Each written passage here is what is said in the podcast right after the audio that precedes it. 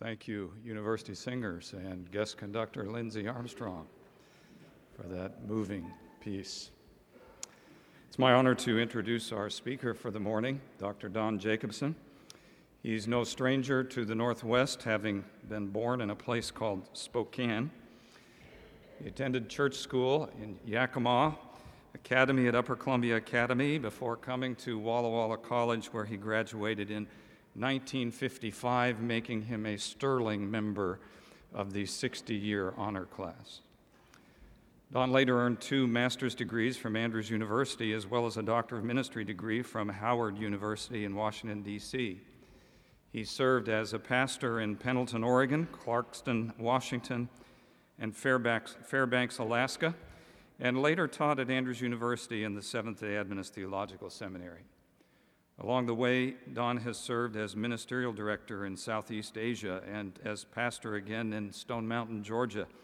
In a wise return to the Northwest, Don served as president of the Oregon Conference, then later administrative assistant to the president of the North American Division, president of Adventist World Radio, and field secretary of the General Conference. About 10 years ago, Don began writing children's books for parents. For the last five years, he's also written a syndicated newspaper column for parents.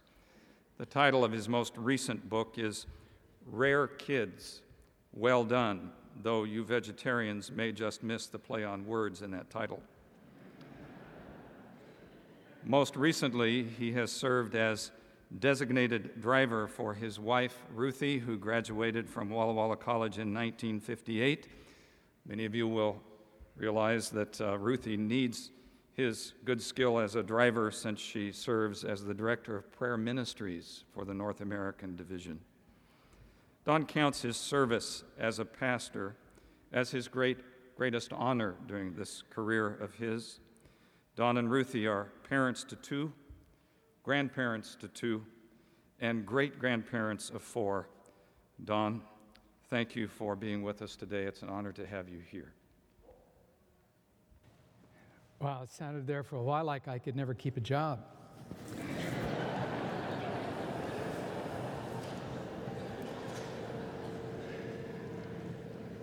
It's what happens when, when the person that is introducing you has known you too long.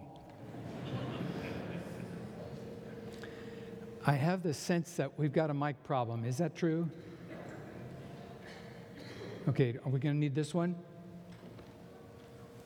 No? Okay.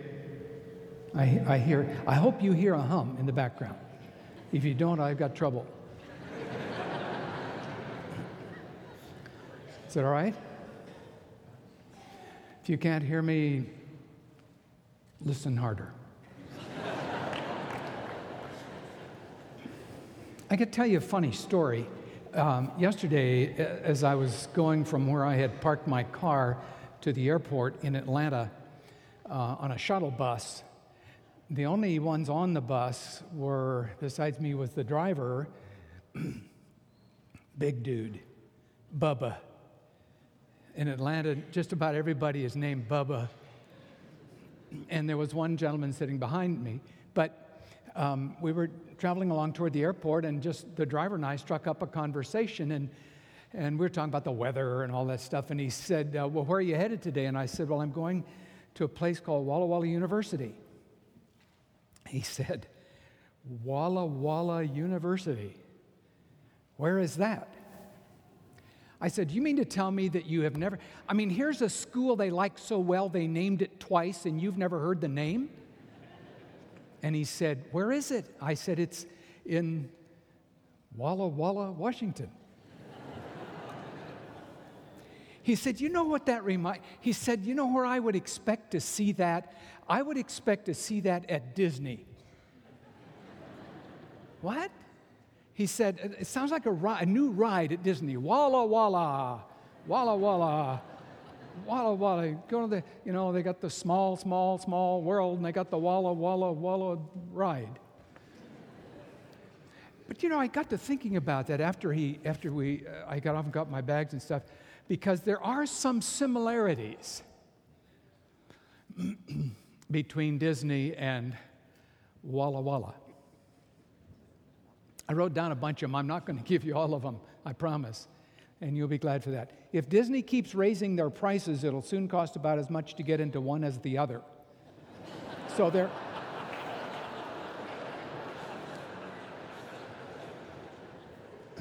So, see, there are some similarities.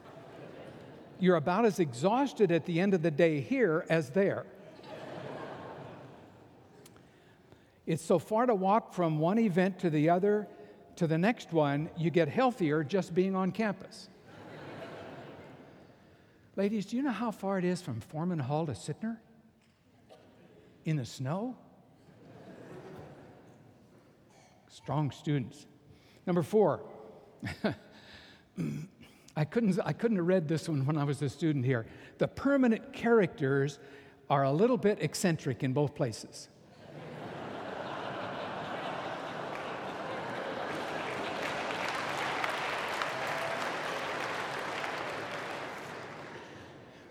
Those who work hard to get what they came for really get their money's worth. And this one. At the end of your stay in either place, you can hardly wait to get back home to mom and dad.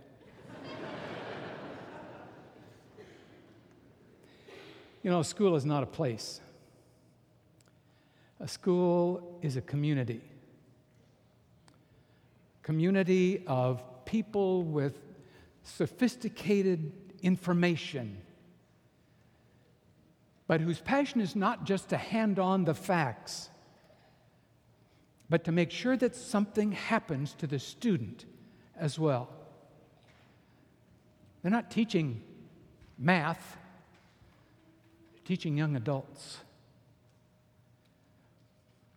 You come to college, they tell me for three, re- three main reasons master, mate, and mission. I got all of those here. I will be forever grateful for what was at that time Walla Walla College and what has now become Walla Walla University. When I had the opportunity to move among a community of people who had committed themselves to handing off not only what they knew, but what they were, because they understood all so well that to that to educate the head and not the heart only increases the ability of the scholar to do evil.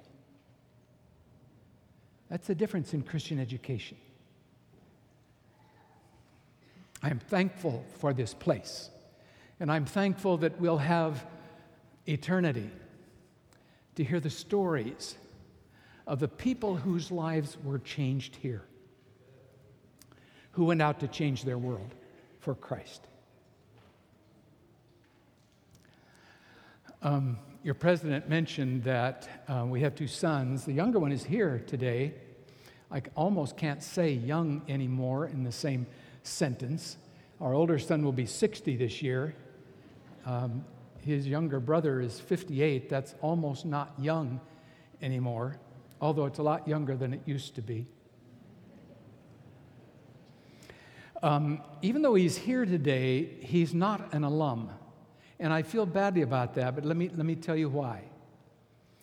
Um, at the time he was ready for um, college, we didn't live nearby, and so he ended up going to a school that was closer. Now, it probably would not be wise for me to tell you which one it was. But I will just say that it's in the southern part of the United States.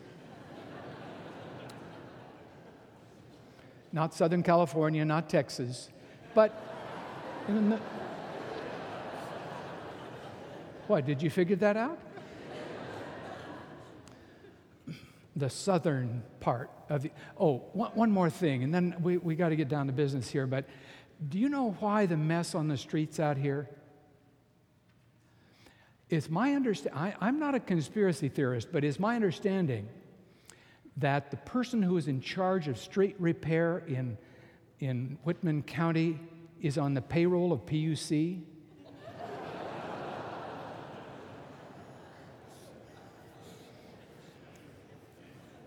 Some of you get that on the way home. It's, it's 22 miles from Capernaum to Nain. And Jesus, with a large crowd, now I don't have any idea how many that is, walking with him, walking 22 miles, probably wasn't 10,000 people, but maybe, what, 100? Walking with him the 22 miles from Capernaum to Nain. I, I want to read that story again with you, and I'm not going to read it through, but we're going to kind of work through it today.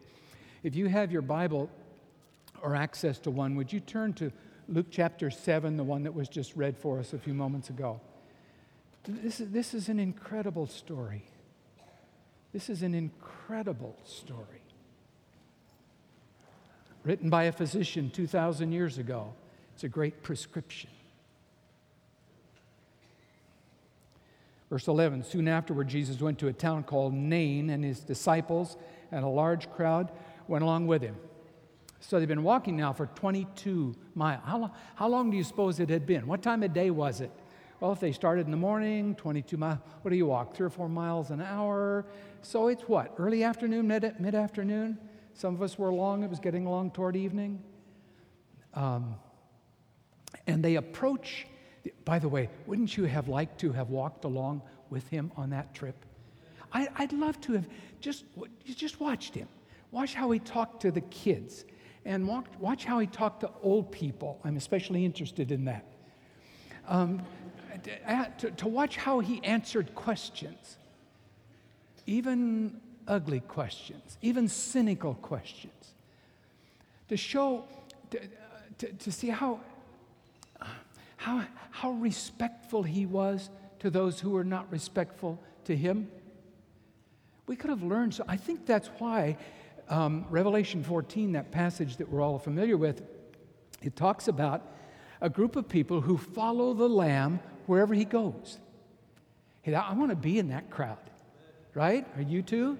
Anywhere, it doesn't matter where he goes, where he sends me, where he leads me, whatever the assignment, whoever he puts me with, whatever friends he assigns me. Some friends we choose, some are assigned. You know that. It doesn't matter. I want to go. Do you want to be in that group too? Let, let's do something right here. Would, would you just take a moment of silent prayer? You guys up here, man, you blessed us with your music this morning. Thank you so much. Um, w- would you take just a moment and, and, and silently talk to the Lord about your desire to follow Him anywhere He leads? Whether you want to be, that you want to be in that group that follows the Lamb wherever He leads. Would you just take a few moments of silence? and talk to the Lord about that phrase. They followed the Lamb everywhere he went.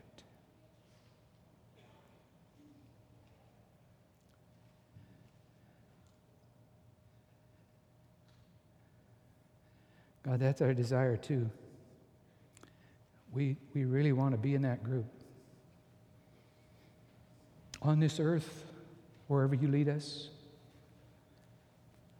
because we want to be able to walk by your side hereafter as well. What a, what a marvelous invitation. We accept it today again. In Jesus' name. Amen. I want you to see what happens here because the story takes a fascinating turn here. Verse 12. As he approached the town gate, city of Nain, a dead person was being carried out, the only son of his mother, and she was a widow. And a large crowd from the town was with her. Now, there's, there's a bunch of stuff going on here. Number one, we know something about her immediately because she's a widow lady, so she knows what grief feels like. She knows what suffering is about. She's on her way out to the cemetery. cemetery. It's only a half a mile out. They're still there. You can still walk out there today if you're brave.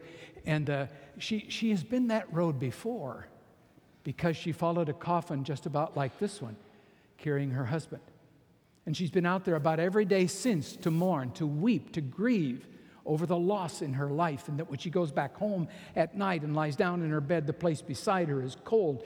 And, and that all of that grief is all wrapped up in the word widow, especially in that country. There was no social safety net, there was no social security. And that gives color to the rest of the story here because it says it was her son that was in the casket. They had just come from the funeral home. And here is, she's following now, not her husband this time, but her son out to that same cemetery. They'll be buried side by side. We don't know much about this boy. He's mentioned four times in the story, called something different each time.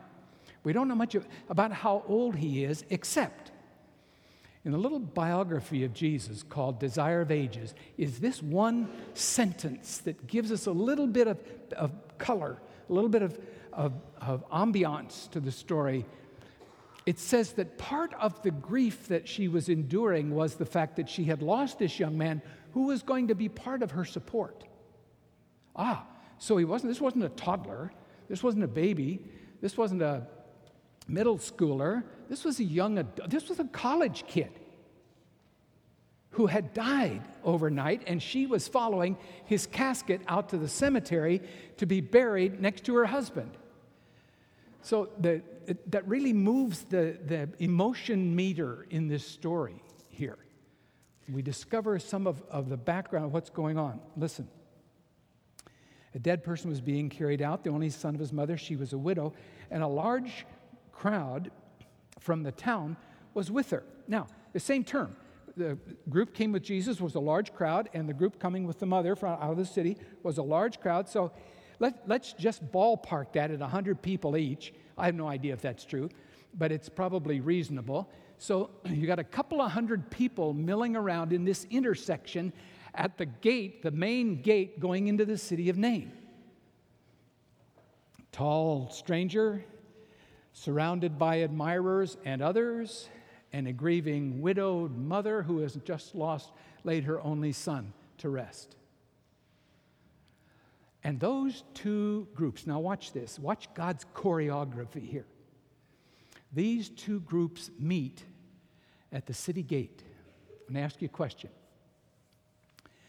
Could Jesus have known that this lad was sick and come to her side the night before when she sat by his bed, rubbing his forehead with a cool cloth, holding his hand, praying to God that he wouldn't die. Could Jesus have come there and healed this boy? Of course. That's no problem. Then how come it's the next morning and he's dead? See, God doesn't care if we ask why as long as we are satisfied with his answer or satisfied if we don't get one. A little faith will take your soul to heaven. A lot of faith will bring heaven to your soul. And that's what's going on here. How often you and I have knelt by our beds or driving down the road or wherever we were and said, Come on, God, why? Why did this happen this way? There isn't a one family in this room uh, or watching that has not been touched by the agony of separation or disappointment or loss or some other horrendous. Come on, God, where are you? Don't you listen when I call? God says, Yeah, you got to trust me here. There's some parts of the story you can't know yet, but you will. Meanwhile, please trust me. Please trust me.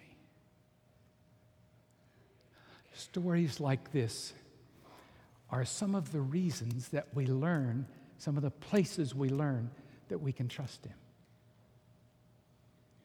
200 people milling about in that intersection, 4th and College Avenue, Main Street, the city of Nain. Large crowd from the town was with her. When the Lord saw her, his heart went out to her. Now, that's a figure of speech, of course. I mean, it wasn't literal. So it was an expression meaning that it, it really moved him. You see, he, he knew enough of the story that he knew that this mother was representative of, of the whole, of all the pain that sin has caused. You know, he could read in her face, he could read in her actions, in the stoop of her shoulders, that this is what sin does. And if, if, if Luke were going to write this in English today, he might say, and as Jesus looked at her, it was such a horrendous experience. It was like he'd been kicked in the gut. I don't think we do injustice to the thread of the story to kind of reinterpret that as, as we might think it probably happened. Because he could see, as he could at the Garden of Eden, when that first man and woman walked out of the garden, and God knew. And he said, Got to do something about this.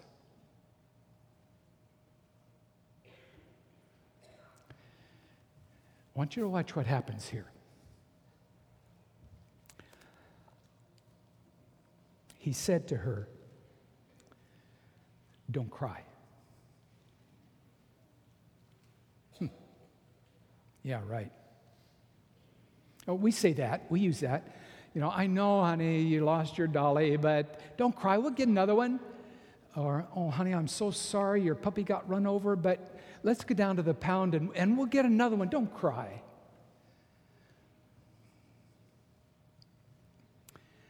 Your husband ran off with his secretary.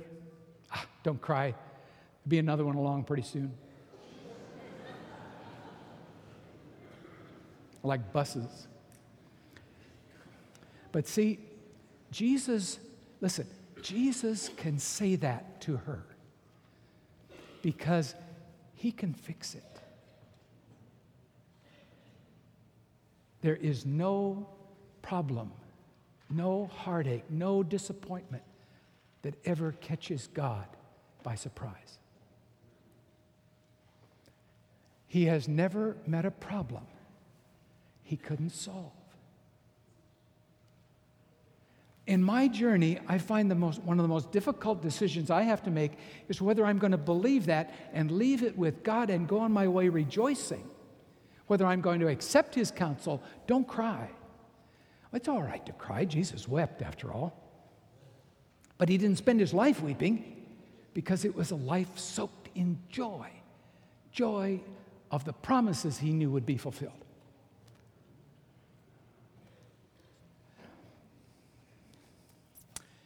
I love this. It gets better. He went up and touched the coffin, and those carrying it stood still. You know, there are a lot of stories in the New Testament about Jesus and his touch. He touched the blind man, he touched the leper. You know, you can read those stories over and over again. And they're put there for us so that we will know that we serve a God who can fix it. He's a God who loves to fix broken things. And when Adam and Eve walked out of the garden, he said, We got a mess on our hands here, but we can fix this. And the angel said, How are you going to do that? And the father said, You'll never believe this.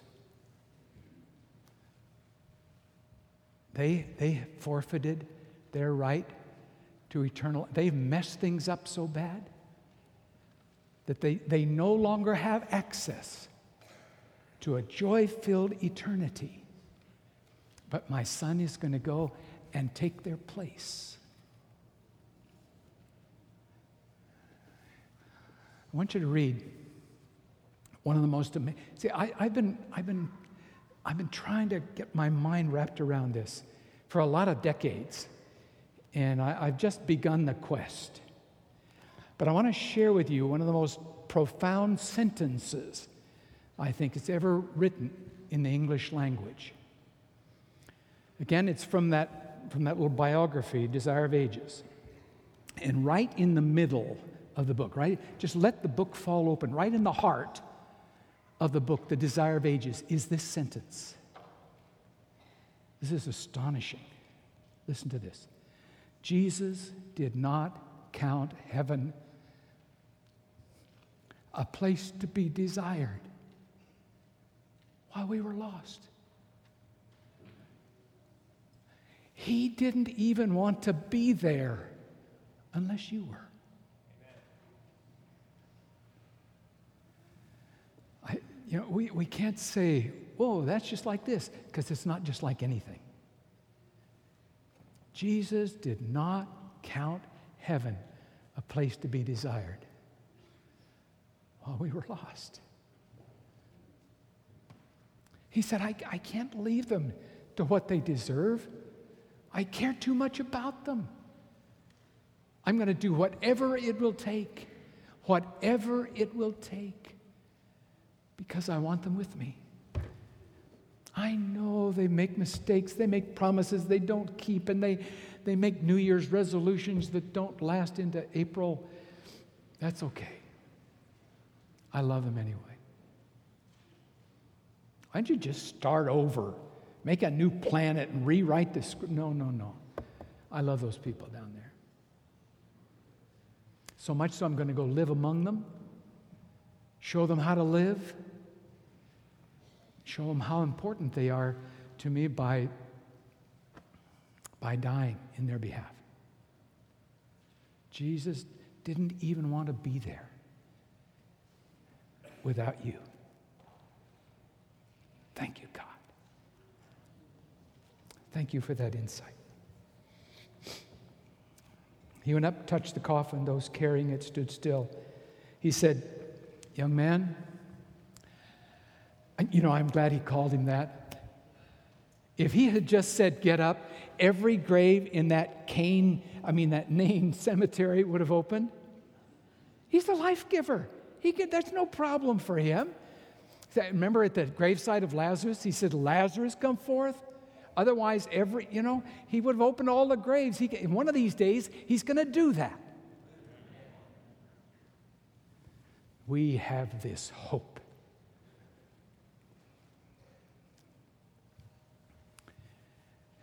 That helps us smile and trust when the way is long and weary and our bleeding feet get sore. Don't cry. I'm going to write the last chapter here, God says. Young man, I say to you, get up. And in a, in a, in a typical New Testament understatement, it says simply, he sat up. I, I love the way you read that, that passage. Was it read the scripture here? He sat up. I mean, no trumpet and shamad, no brass band. It was just, sit up, young man, you who are dead. So he did. See, that's the kind of God we serve. There is no issue he can't solve on his timetable. And that's why faith is important because I've got to trust that even though I can't see the answer, even though it seems impossible, I trust the one who wrote the book.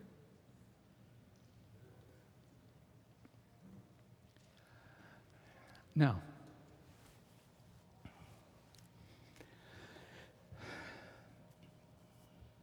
the last part of verse 15. Jesus gave him back to his mother.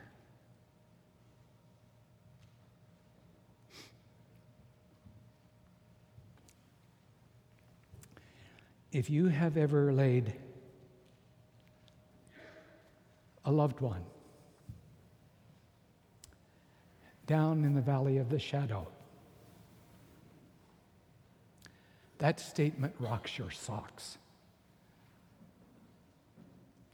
Because you can see, swings his feet over the edge of that coffin, stands up, and they embrace there in the middle of the intersection of Fifth and Main in the city of Nain.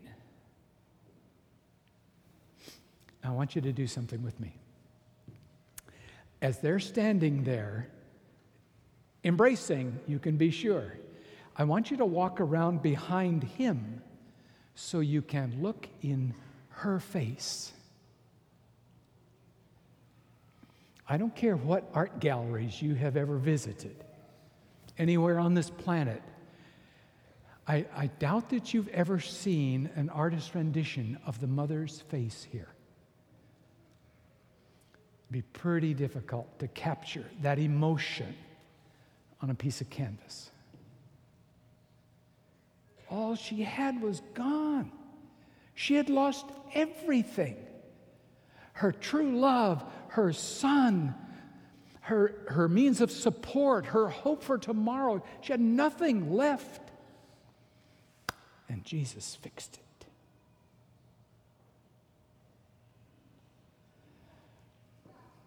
Would you take just a moment and talk to him about that? About your trust in him? About your faith that he is able and willing and eager to do that in your circumstance, do whatever that is? Would you take just a moment and, in silence, talk to him about that?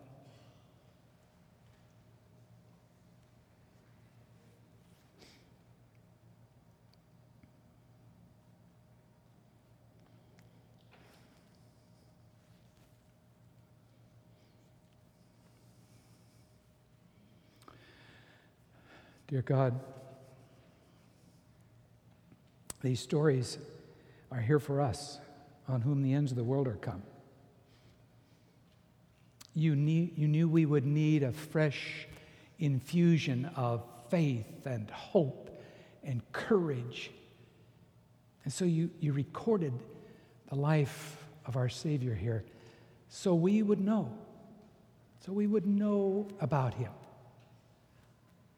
so he would, we would know what he could do and how he loved. And, and so, Lord, this morning, we're, we're just going to trust that to you. There are people here who are at a point in their lives when they really don't know what your will is for them.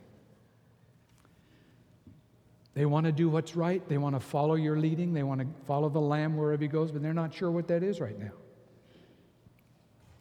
Lord, would you be their sufficiency? There's some here who are saying, I made some bad choices along the way. Most of my life is behind me. Oh, God, show them. It's never too late. That you're always there, that you never forsake us, you never leave us. This is not just plan B this is infinite number of alphabets. You'll take us any, any way you can get us, Lord. We're yours. Thank you, Father. Thank you for hope. Thank you for hope. Amen. Now we got to finish this, but the story isn't over. Verse 16 They were all filled with awe and praised God. A great prophet has appeared among us, they said.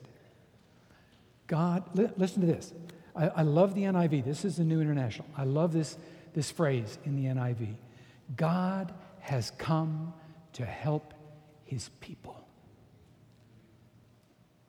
Do you know the majority of people in the world don't understand that? Christians as well as non Christians.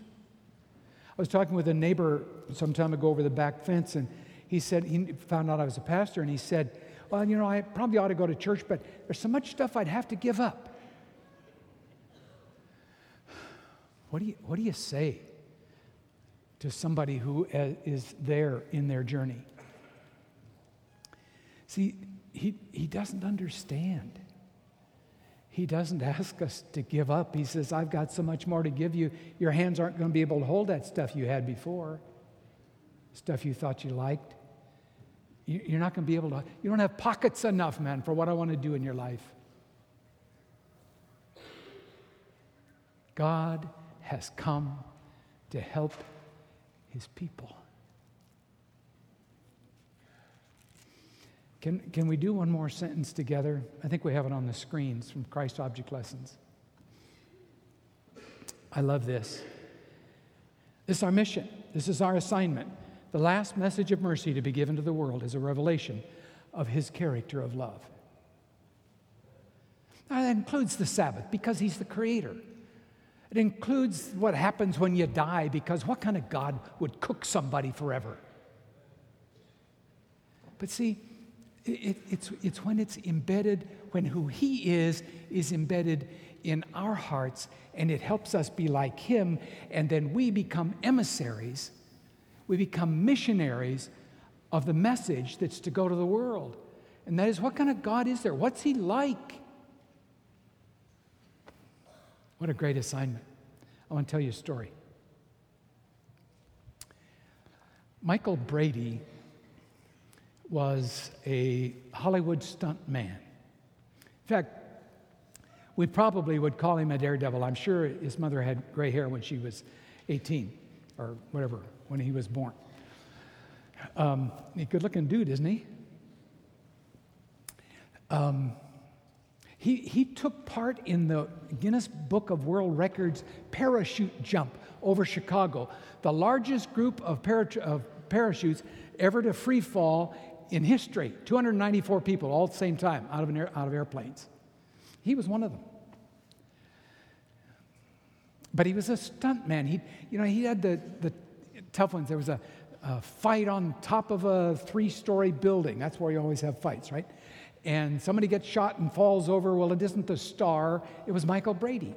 Fall three stories into this pillow, you don't see that part.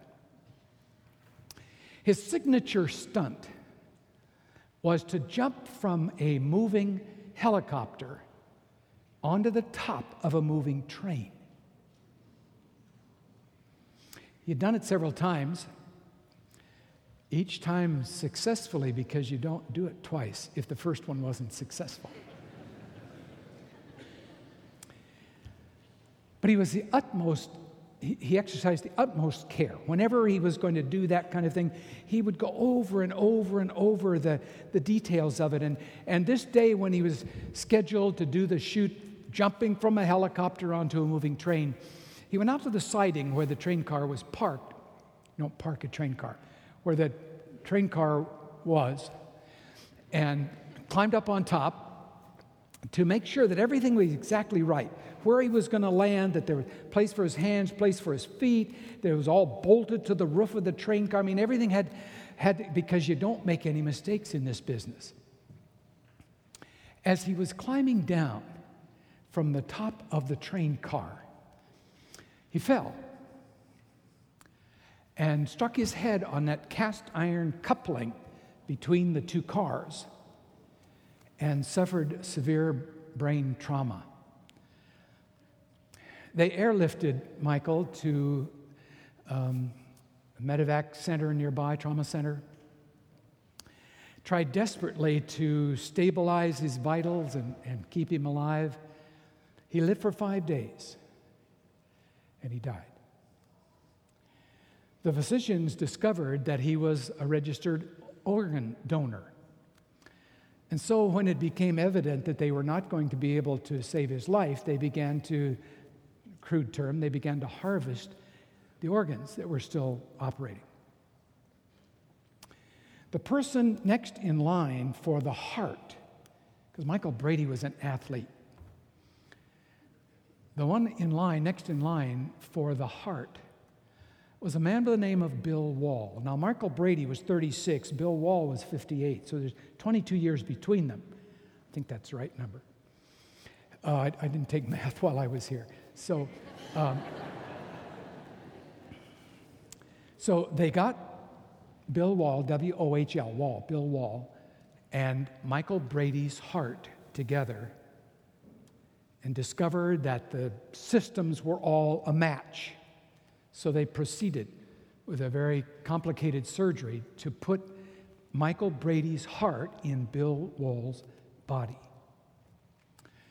Almost immediately, um, Bill began to, to stir, to move. The color began to come back in his extremities, and, and it became evident that, that the transplant was indeed a success. Before long, they had Bill Wohl sitting up on the edge of the bed. And pretty soon they had him walking down the hallway. You know how they do it with the bottles and tubes and all the rest. And before long, Bill Wohl went home healthy. He decided that as a tribute to the donor, the one who had given him, Bill, a new life, that he was going to change the way he'd been living. So he stopped the, the hurtful health practices and uh, all the bad habits that had gone along with that and so on, and began to take serious thought about his health. It wasn't long before he was able to walk up and down the block out in front of his house.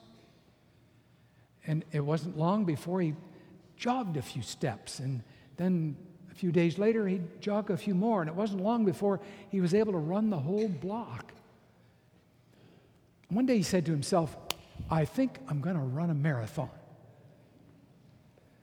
And the doctors weren't sure, and his wife wasn't sure, but he began to, to train. He began to jog and, and run. And finally, the time came, and he enlisted, signed up, registered for the marathon and he ran it. He didn't win it, but he completed. Well, you're a winner if you just complete a marathon, aren't you? 26 miles. Yeah. One day the phone rang at Bill Wohl's home, and he picked up the phone, and a voice on the other end of the line said, um, Are you Mr. Wohl? Yes, I am. Well, we are relatives of Michael Brady. Can we, we'd like to meet you. Can, can we, could we come by your house? And he said, Well, of course, that'd be a tremendous honor for me. So a couple of days later, van stopped out in front, and Bill looked out through the curtains and saw them getting out of the van, and, and there was apparently uh, Michael Brady's brother, Chris, and his father and mother, and, and uh, a couple of other relatives. They came up, rang the doorbell, Bill went to the door and opened it. Just a little awkward for a moment, you know, to, to realize what was actually going on here. But they came in and, and they talked for a while, quite a long while, and, and finally, Mr. Brady, Michael's father, said, Bill, I, I, have a, I have a favor to ask you. He stood up and took a stethoscope out of his pocket and put the earpieces in. He said, I, I, I can, would, you, would, you let, would you let me listen to my son's heartbeat? Bill Wohl said, I'd, I'd be honored. So he unbuttoned his shirt. Michael Brady's father came up and put the, the cold piece on his chest and listened. The takeaway from that story to me is this when God puts his stethoscope on my heart, on my, on my chest, I want him to hear the heartbeat of his son. When God puts his stethoscope on your chest, I know you want him to hear the heartbeat of his son. Would you pray with me, dear Lord? I want to thank you for this simple story. We've read it so many times, it's so rich. We, we learn so much about the kind of God we serve. Lord, we've prayed a little scripture today. That's really powerful. Show us how to do that so that you talk to us and we talk to you. And that communication deepens, becomes more real, and more transformational for us. Because, Lord, when you put your stethoscope on our chest, we want you to hear the heartbeat of your son. Amen.